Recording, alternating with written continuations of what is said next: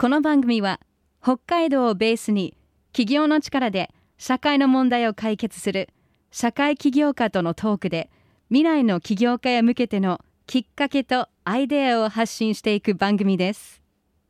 進行 MC はスタートアップコミュニティスターズ代表で起業家支援を行っている入澤拓也さん。そしてアシスタントは私アイシスです。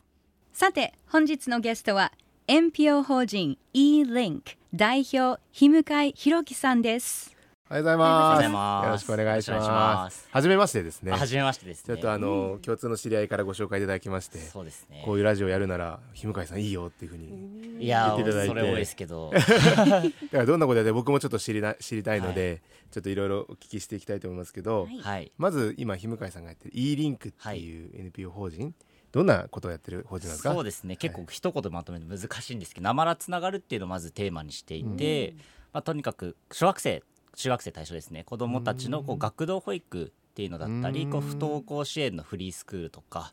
あとは本当のお寺を使ったこう子供の居場所の寺子屋とか、あとはこう地域食堂とかそういうのを使いながらこう子供を中心にあの大人やこう子供地域全部がこうつながっていく。でなまらつながっていった先に都会の中に田舎を作りたいなってこう田舎のような都会っていう都会田舎っていうのをこう作ることを目指している団体ですね。ちょっと長いんですけど。あ じゃあでも子供が中心なんですね。そうですね。はい。今だからリアルな場所があるんでしたっけ？そうですね。はい。学童保育とフリースクールやってる拠点があって、えっと場所はどちらにあるんですか？えっ、と南二条東二丁目って二条市場とか、はいはいはい。すぐそこですね。公園とか川行くよりも二条市場は近いです。えー。そこでそうですね。小学生がまず放課後にこう、まあ、学校終わって、まあ、児童館っていう形なのでこう児童館のようにこう来て親御さんがお迎えに来るまで過ごす場所であり逆にこう学校行ってる間は学校行けてない子どもたちがに日常過ごしていくっていう場が拠点ですね。あ学校行けない人の不登校の子たちが、ですねはい。じゃあ常に誰かがいてなんかこう勉強教えたりしてあげてるんですか？そうですねはい。でも都会の中でやっぱり必要なんですね。よく聞くのが、東京行くとみんな冷たいあっていう、そうですよね。でも札幌の中でもそう大ですね。なん事ですかやっぱり今の子供たち多分忙しくて学校終わったら習い事があってとかうんこう家と学校とそこどどこどこの往復でこうあまりこうゆとりがそんなにないのかなとは思っていてまあそういう中でも自分の地域に愛着が持つ機会ってなかなかないんですよね、うんでもそこをこうじゃあちょっと遊びついでに通り道に声かけれるおじさんおばさんがいるとか、うんより立ち寄れるお店が増えると、やっぱりこうあこの地域に住んでよかったなとか、うん将来例えば東京に行った時にいや戻ってきて会いたい人がいるっていうのがやっぱり子どもの成長によとっても大事なんじゃないのかなと思うのでこう都会だからこうできないじゃなくて、うんうんうん。都会でもこうできるんだよっていう僕は田舎育ちじゃないんですけど田舎のようなこうつながりって絶対このエリアだからこそできるんじゃないのかなとは思って続けています。なるほど、うん。日向井さんがそれを始めたきっかけは何なんですか？そうですね。一番最初は、えー、と小学校の先生をずっと目指していたんですよね。で教育大学をは入っていてずっとここ小学校の先生になるぞって目指していたんですけど、なんかある時先生以外の道もあるんじゃないのかなみたいな。ずっと僕子ん。供の時から先生目指したんですけどうん。先生以外の道もあるんじゃないのかなっていうのはこう大学に入った時にちょうど311があった年が入学で結構いろいろだ学生同士の関わりとか多かったんですよね震災ボランティアとか、そういう中でいろんな人に出会ってそれこそこうただただ北海道行きたいから北海道大学に来たよとかそんな理由で北海道来れるんだとか、もういろんな人に会ってあ人ってこんな何でもできるんだっていうのはすごい体感したんですよね。でだから小学校の先生でそういうことを伝えたいなってずっと思ってはいたんですけどやっぱりこう伝える力ってなかなか僕は難しいなってそんなに向いてないんじゃないのかなとか、こう伝えることよりも僕自身がこうやってこういろんな人に出会ってでこう休学して旅とかもしていろんな国とか見ていったんですけどこう僕自身が得た体験を伝えるってすごい難しくて、じゃあ直接子どもたちにこう人から聞くんじゃなくて自分自身でこういろんな人と出会うこう感動とか温かさとかそういうのをし知ってほしいなって思って学校っていう場よりは自分でこう好きな空間を作って、うんうんじゃあそこにこういろんな人が混ざり合えたらうん。子供たちは出かけることなく自分のエリアでエリアで過ごしながら人との出会いを作っていけるんじゃないのかなって思ってちょっとそうですね先生になるのをやめて自分でチャレンジしようっていうそれはいつぐらいの話ですか？えっ、と大学3年生の後半ぐらいで思い描いて始まったのが卒業後1年で2017年から17年から。始まってますね。どうでしたか？5年間のこのうん。道のりは。そうですね。いやすごいですね。激しいですなんか僕これまあ当時は個人事業みたいな形で僕一人でやっていて、うんうんこう最初はゲストハウスで場所を借りて、ゲストハウスで場所でやってるからこそこういろんな人が来ていて僕一人でもなんとかやっていたって形なんですけどこう続けていく中でどんどんこう仲間というか一緒にやりたいという方たちが増えてきてくれて、まあ、子供が増えるたにつれてちょっとそういうゆとりもできて一人増えてでフリースクール始まって。子供たちも増えてっていうタイミングで NPO にしたのが3年前なんですけど、うん。なんか本当に僕自身思いもよらない方向にいやいい意味で。ただただ最初は僕が一人で見れる子供たちと楽しくいろんな人たちと出会いながら過ごせたらいいなって思っていたのがこうどんどんそれこそこうなまらつながるっていうのを掲げる NPO になるってあの思ってもいなかったですね。5年前の時は。それもなんかつながった結果じゃあ NPO にしようとか、ね。じゃあこう地域食堂やろうとか広がっていったのかなと思います。うん。その仲間はどうやって集まってきたんですか？不思議とですね。不思議とですね。えーまあでもこうビジョンがあるとねそれにこう共感する人たちがきっと来るんでしょうね、ついていきたいですねね。一緒に協力したい人がそうきっとですね。なんか本当に、するんだけど。うん、誰でもこう子供たちにこう会いに来てくれる大人っていうのは本当に誰しもがこう子供にとってプラスだと思いますし、来て来た大人にとってもこう子供との出会いって結構貴重だと思うんですよ、うん。日常生活でこう自分の子供以外に関わってくる子供たちそんなに多くないと思うんですけど、やっぱり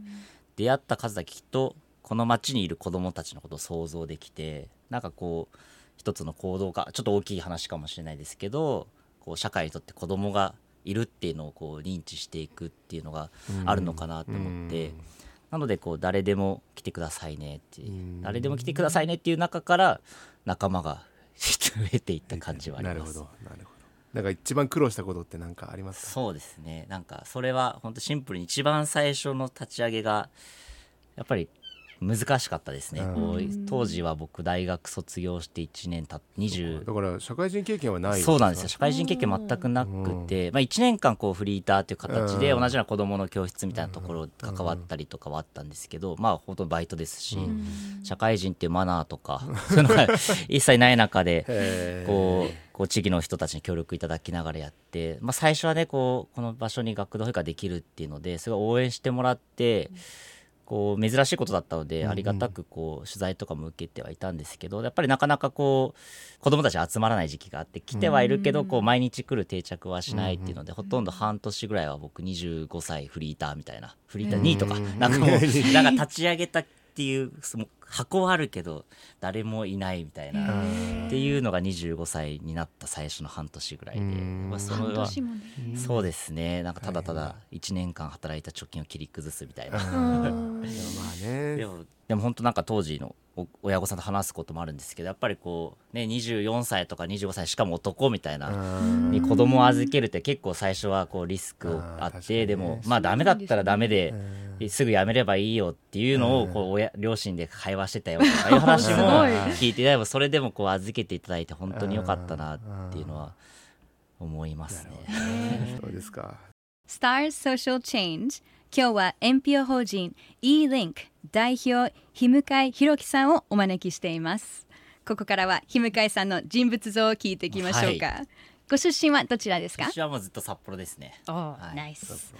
趣味は？趣味はそうです。ねなんかそんなに多くないですけど漫画をまずひたすら読むっていうのとあとは寿司握りですかね。寿寿司握るんですか？寿司握るの好きですね。例えばどんなネタを？あもうなんそれこそ大学時代ずっとす某回転寿司でずっと握りのバイトしていて、あそうなんだ。そう5年間ずっと握り続けてたので離れると握りたくなっちゃって。結構定期的に宅寿司？宅寿司、えー週一とかですかね？そそんなにはしないですけどでもこう友達来てとか誰かと一緒にご飯の時は大体寿司をごちそうするよとあからえー最高。いいですね。やりますね。いいですね。うんそれはね大好きですね。へ座右の銘は？座右の銘ですね。そんなかっこいいものじゃないですけどそれこそこう漫画から撮って なんとかなるっていうお。某主人公の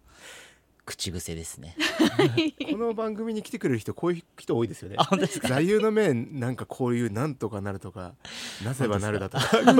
キックオヘンとか なんかね、うん。もうそういう気合系が多いです、いや気合い系ですね。必要でしょうね。癒しの時間は？癒しはそうですね。それこそ最近1ヶ月半ですね。今娘が生まれて、あの超可愛いんですよね。1ヶ月半。1ヶおめでとうございます。ねなんかこんな自分ね普段子供たち関わってますけど0歳児って初めて見る大きさで想像以上にちっちゃくてもう、なんか、ね、目に入れても痛くないとか、なんかそれって本当なんだなみたいな。食べちゃいたいぐらい可愛いですよ、もう足とね。うん、ーそう毎朝お風呂入れてから行くん出るんですけど、もうやばいですね。毎日癒されてますね。そうで。すね、はい、いやー最高です。ありがとうございます。キムカイさんがそのこうやり続けられてるモチベーションみたいなのってのはありますか,、なんか。そうですね。なんか全く苦じゃないのでもう楽しさしかないのがあ正直ですね。なんかうん。へなんかやめたくなる理由がないですね。逆にね、うん。なるほどね。今は何人ぐらい使っていますか？今はだいたいうーんとちょっと減って6人ぐらいですかね。卒業生があって出て6人とか7人とか。多い時はそれくらいですね、うん。それも口コミですか？なんか。そうですね。口コミとか調べてうんフリースクールで調べられてきてとかですうん。ね最近は紹介とか多いですね。ううん。んなんか僕の知人もねやっぱ不登校になっちゃって、うんうん。どうしようもないっつって、うん。で家でゲームばっかやってうんるってね、うんうんだからもう逆にもう振り切って、ゲームのプロ目指すぐらいじゃないですかそうですねそうですね。うんそれぐらいやっぱり前向きにそれを考えさせるようには言うんですけど、やっぱね、うん。親御さんの気持ちになったらちょっとさすがになと思うから、そういうフリースクールみたいなところでねそうですそれっねぽいちゃんと、うんなんか一人でゲームもガーってね追求できますけどみんなで一緒にいたらもうより追求できるんですよ。そう。なんかそれこそうちも卒業した子はうちのエンジニアみたいな役割してくれた中3生がいて全部こうパソコンと分かんないこと聞いて整えてくれてこうアドバイスもくれ最初はその子も一人だけの空間でなんか話しかけないでくださいみたいな感じだったんですけどだんだんこう友達とゲームもするようになってうん。人とこう関わる中でよりその好きなゲームとかも深まっていくなとはうん。なんとなく体体感では思いますけど、なんかそのプロジェクトというかなんか